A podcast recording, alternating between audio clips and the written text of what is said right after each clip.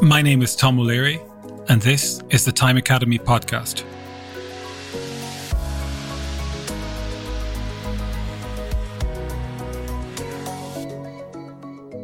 Today, we are talking about how our physical environments affect our time and productivity. Productivity and time management have traditionally looked at the individual. The logic being that any issue is the individual's and the physical environments they inhabit are merely inanimate bystanders. And yet, anyone working from home during the pandemic likely became acutely aware of the impact and importance of the environments in which we live and work. My personal experience is certainly that the individual and their physical environment are highly connected, so one's problem often becomes the other's problem, and it can't be looked at in isolation. Now, by environment, I'm including anything in our surroundings that impacts us physically, emotionally, or spiritually. Basically, anything that engages our senses. For most of us, in fact, these physical environments are also primarily man made. In the US, the EPA, the Environmental Protection Agency, has calculated that the average person spends around 93% of their time indoors, or a mere half of one day per week outdoors. Half of one day per week outdoors. Until recently, very little consideration was given to creating built environments in which we might flourish. In fact, how many buildings have you been to that mimic the natural environments in which we evolved? That have lighting that imitates nature? Or even buildings that are set to the right temperature? Research, in fact, has found that the top two issues affecting office workers' ability to get work done is being too hot or being too cold.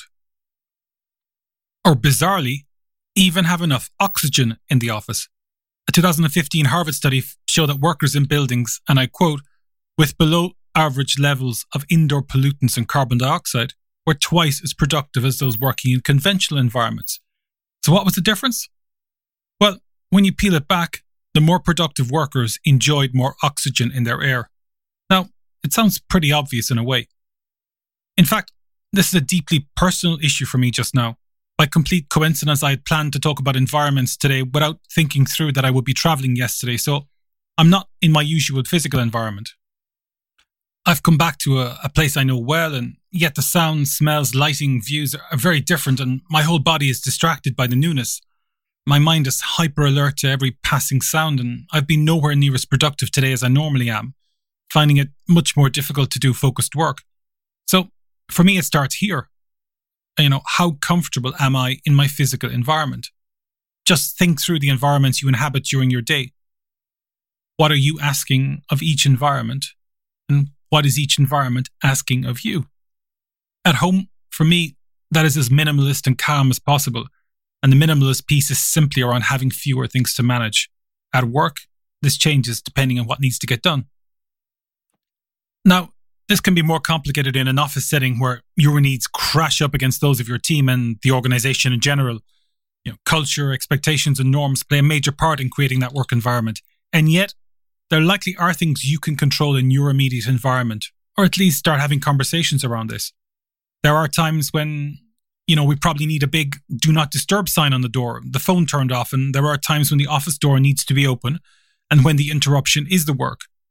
Open plan spaces are wonderful for certain types of work and completely anti productive for others. So, in closing, if you're lucky enough to be able to choose your environment, just ask yourself what is the best environment for each activity? If you don't have that luxury, perhaps ask yourself, what can I control? Thanks for listening to the Time Academy podcast. I hope this has offered you a slightly different perspective. If you find it helpful, please share. I'd also love to get your feedback and hear your stories, so please feel free to email me.